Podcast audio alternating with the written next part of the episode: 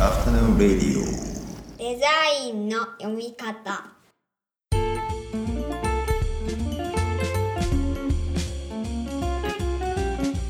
アフタヌーンレディオデザインの読み方。大林博です。こんにちは。中村正弘です。こんにちは。この番組は我々2人がデザインの基礎過程をプロトタイピングするプロジェクトデザインの読み方のポッドキャストになります。はいじゃあ今日もよろしくお願いします、はいお願いします今日はですね、えー第1回デザイン年表改定会議ということでちょっとなんか仕事っぽい感じですね。そう。えまあ、デザインの読み方のサイトに、まあ、我々が3年前に作った年表が載ってるんですけど、まあ、それの改定というか、まあ、3年ぐらい経ったんでそろそろちょっと一回見直してみようかなという、というふうに思っていてそれのまあ会議をしたいなと思うんですけど、えーとまあ、その前にお知らせというかまず中村先生が、えー、とノートで展開してるビジネスデザインマガジン Designing っていうところで、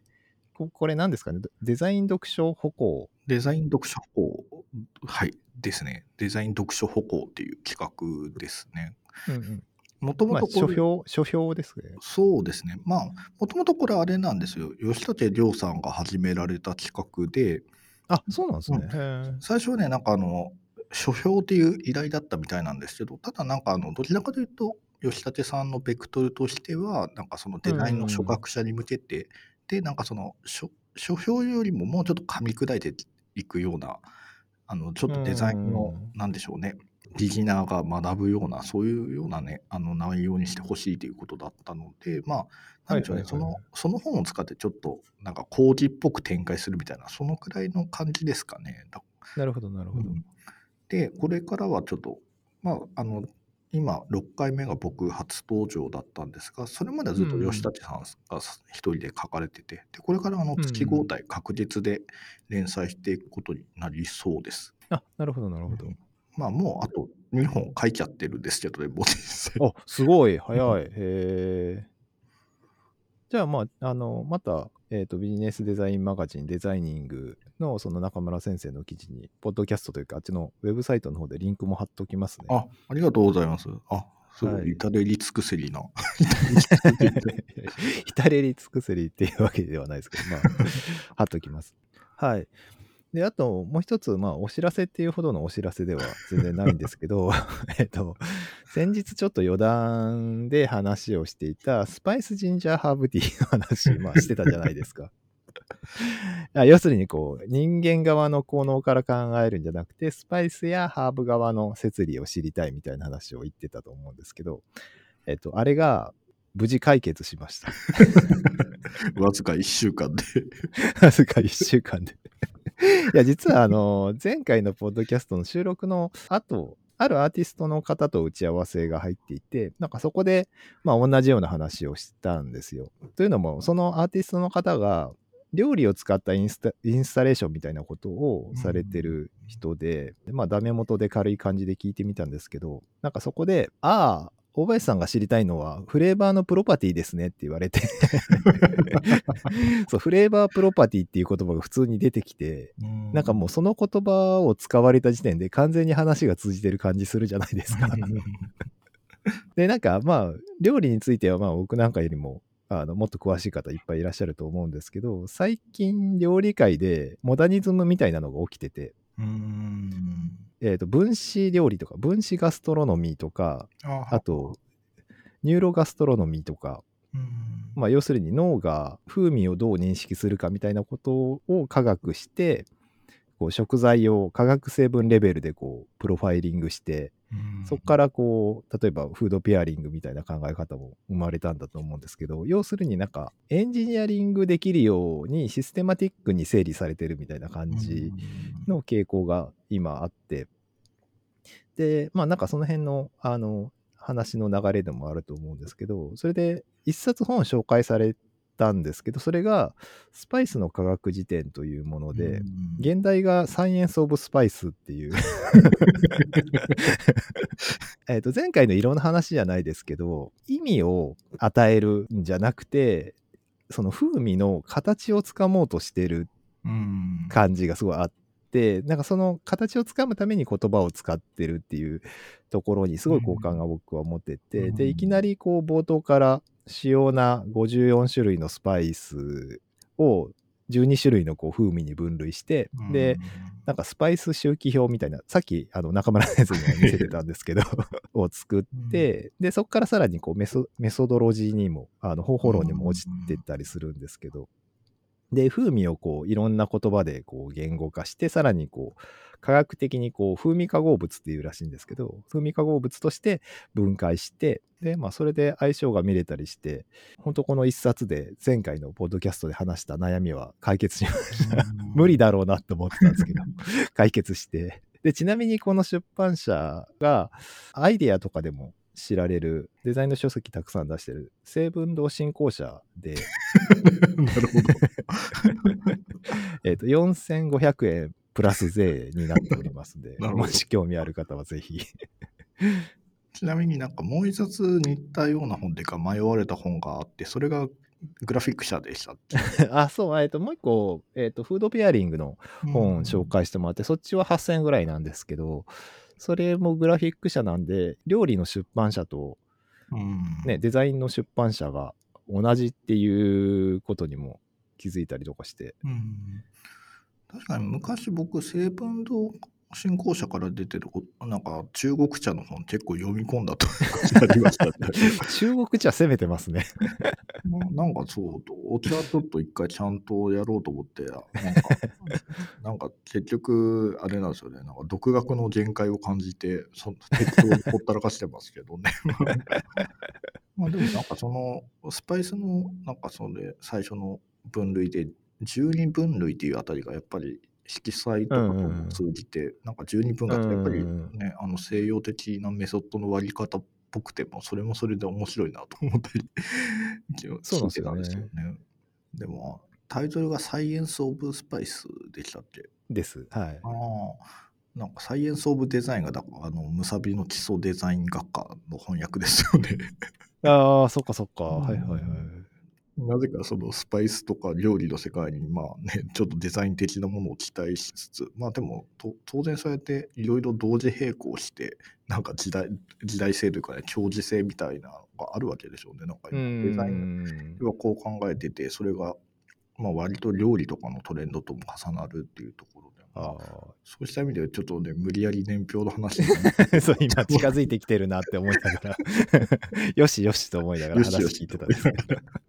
耐えきれなくなって、あの、ネタ明かししてみしまいましたけど。いや、なんか、その、そうなんですよ。スパイスを科学するみたいな感じだと思うんですけど、そのデザインを科学するみたいなのは、結構僕も、あの、年表作る上でというか、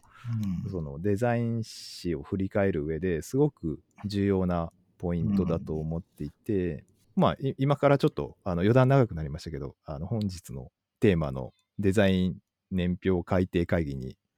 移りたいなと思うんですけど、会議ですね。会議に 会議を始められればと思うんですけどあの この我々が3年前に作ったこのデザイン年表と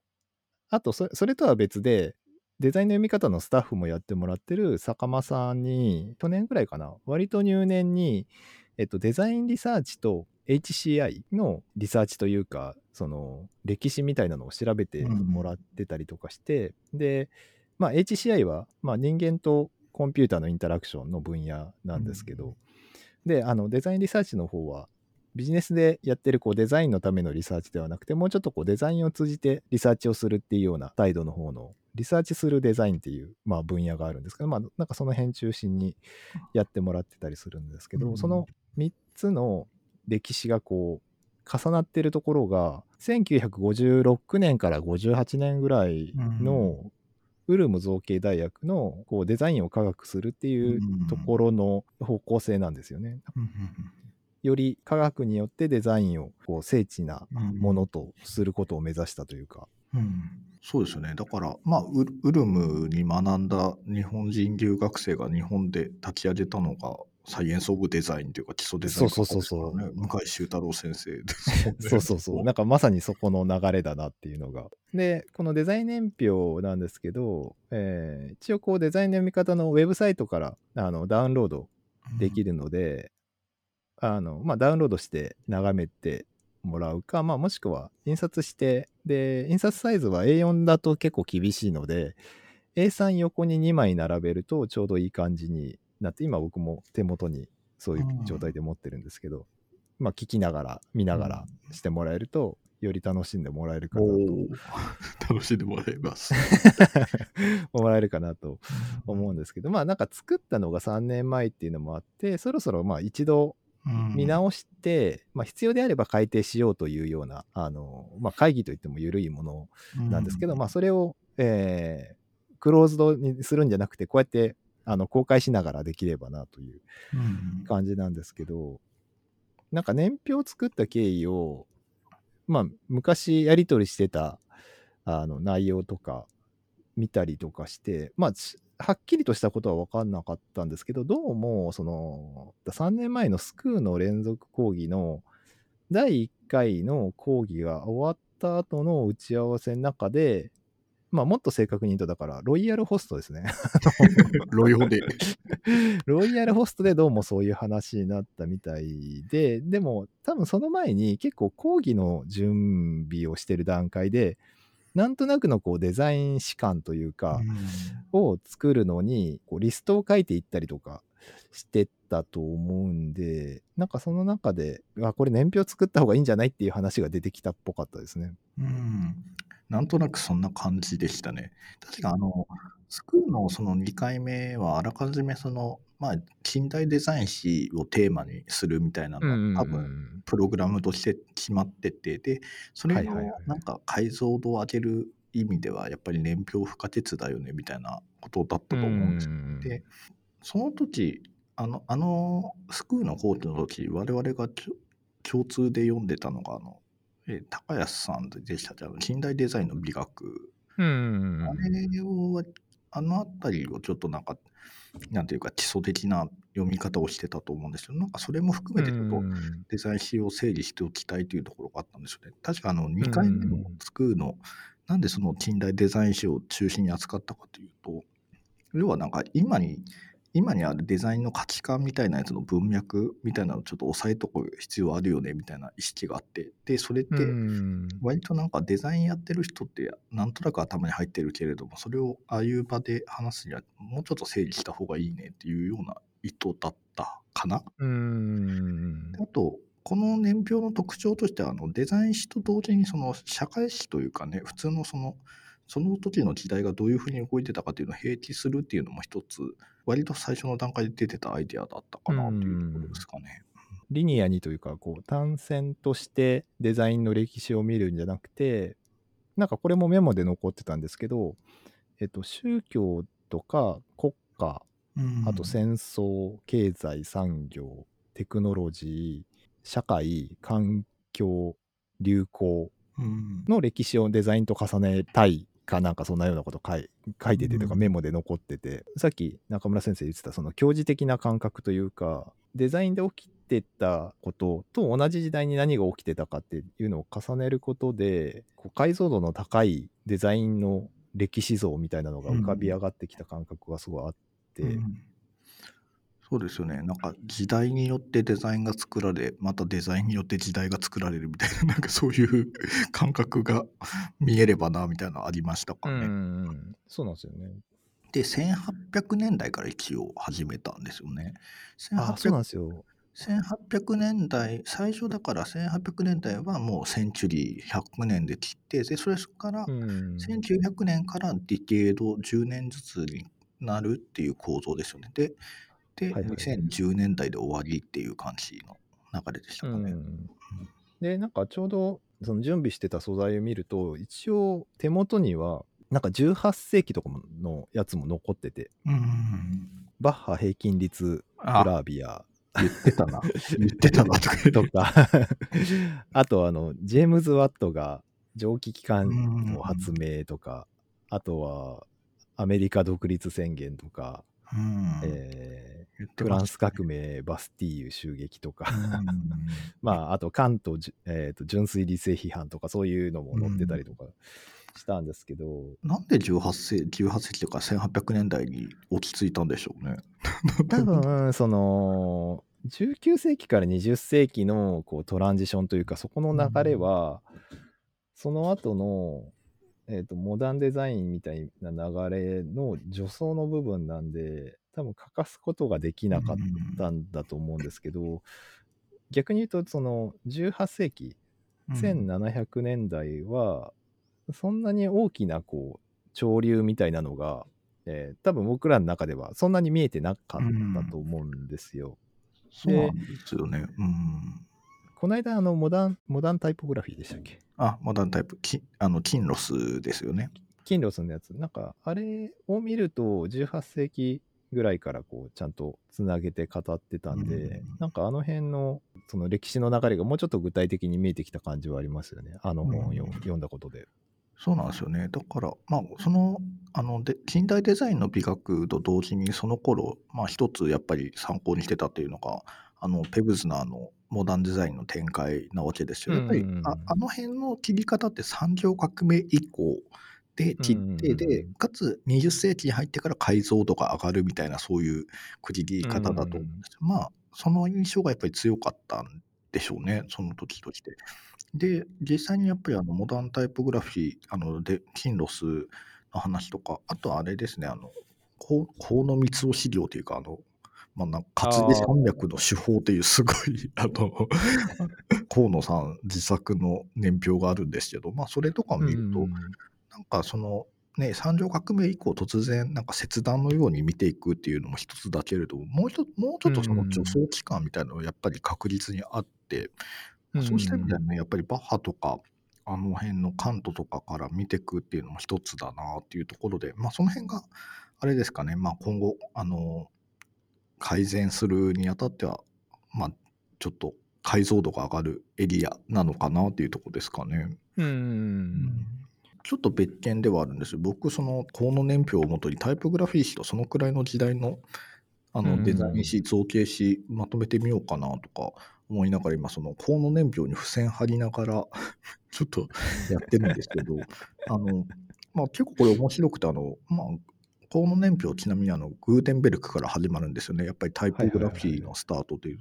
でグーテンベルクとアルベルティが大体生没年が同じぐらいっていうところですよね。あフレルネッサンスだみたいなのを見てて、でかつ、えーと、そのその次の世代のタイポグラフィーパワーであるアルダス・マヌティウスが大体レオナルド・ダ・ヴィンチと生没年が同じぐらいになってきて、とか見ていくと面白いですね。で、まあちょっと面白かったのが、あのえっ、ー、と、ん？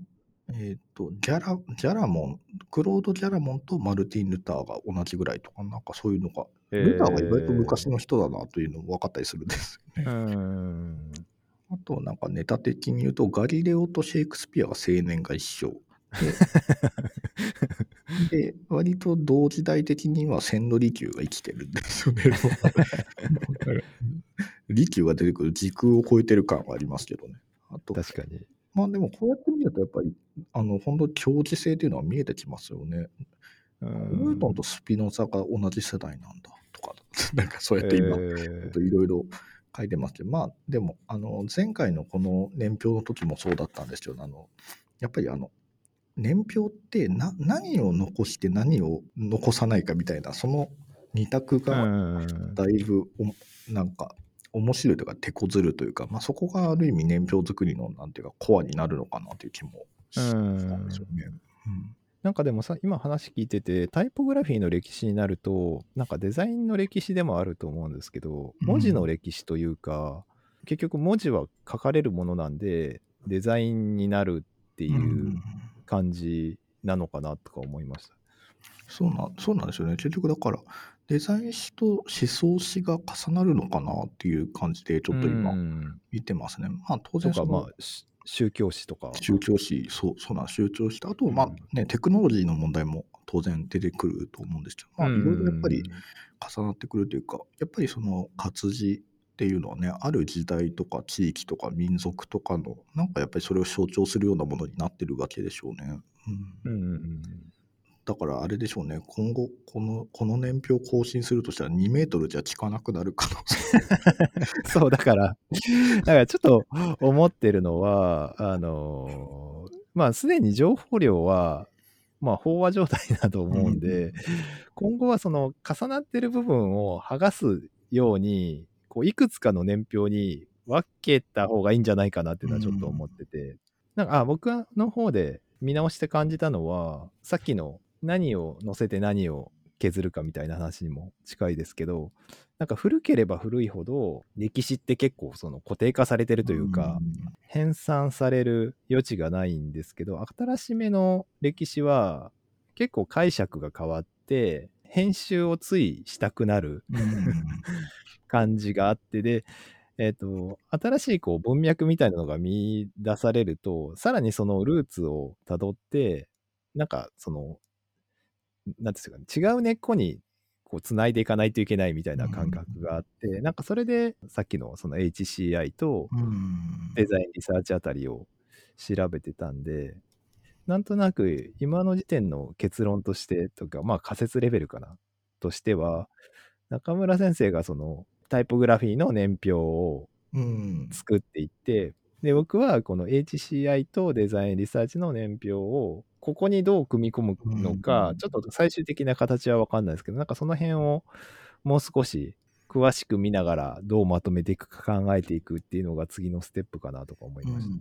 そうですね。なんで僕、ちょっとその、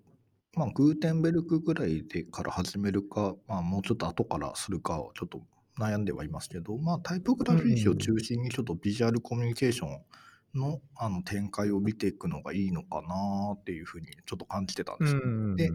多分だけど僕の場合このあの現状の年表に対してそのなんていうか、うん、20世紀以前の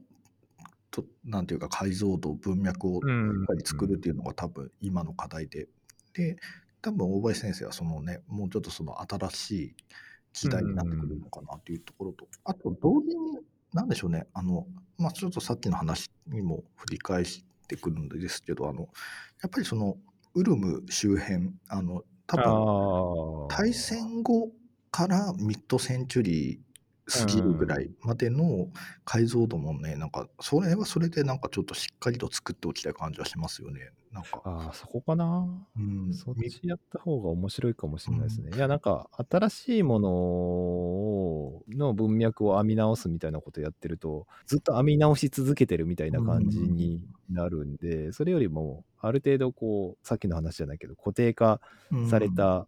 50年代、1950年代後半のウルムに絞ってもいいかもしれないですね。うんなんかそこで何が起きてたのかっていう。そうですね。で、これ結構こ読み解きのブロックマンとルダーの回にも直結するところかなという気がしてて、確かに確かに。ルダーのねタイポグラフィーとか読み解いていくとやっぱりそのある意味そのモダニズムのなんか体系を作ろうとしてたそのなんかサイマッチの打ち上げ花火みたいな感じがありますもんね。だから、うんなんかちょっとあの辺でだいぶ意外と僕らもなんか解像度上げて見てたのがあの2つの講座だったりするのでそこにやっぱりうん。うん、つながっていくのかな。あれ、あれですよね、なんか、ルダーが、ルルダーとかアイヒャーが情報っていう言い方とかし始めたみたいな、あそうですね。その時言ってましたもんね。うんそうなんですよ、そうなんですよ。だから、そう、情報っていう概念でか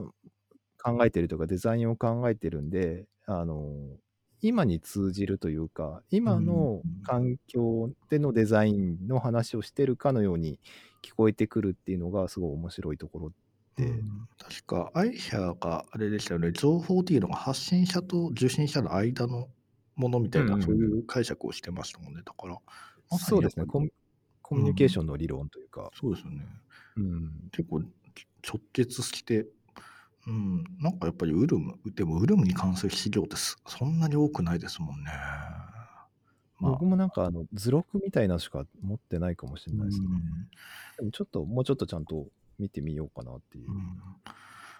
まあね、意外とい、ね、ウルムに関わった日本人ってそれなりにいるんだけど、あんまり情報が入ってこない感じはしますよね。うん向井先生ぐらいかな。まあ、杉浦浩平とかもね、い言ってた言ってたみたいですけどね。うんまあじゃあ、今日は役割分担が決まったということで、中村先生はまあタイポグラフィー誌、特に19世紀以前の、うん。19世紀以前じゃないか、なんか20世紀以前って言った方が、20世紀以前ですかね。まあ、19世紀までのタイポグラフィー誌を中心にで、まあ、奥の方は、えーまあ、HCI とデザインリサーチはそうなんですけど、まあ、そこと,、えーとデザイン年表が重なってる50年代後半のウルムを重点的に調べると。調べてまた次回集まるっていう。ですね。なんか見直すとなんかいろいろ出てきますね。やっぱ細かく見ると。これはこれでやっぱり思い出深いですよね。まあ、まあ、第一版として。まあ、これ、これはこれでね、あの、なんかずっと取っといていいと思うので、またこれで、あの、グレードアップしたのが、まあ、いつになるかわからないですけど、ちょっと頑張りますっていう感じですね。ちょっとまたいろいろ調べて、我々で持ち寄って、まあ、どういうふうにアップデートするかまだ全然見えないですけど、何らかこうしていければと思うので、お楽しみに。はい。はい。なとこですかね。では皆さんまた次回お会いしましょう。この後も素敵な午後をお過ごしください。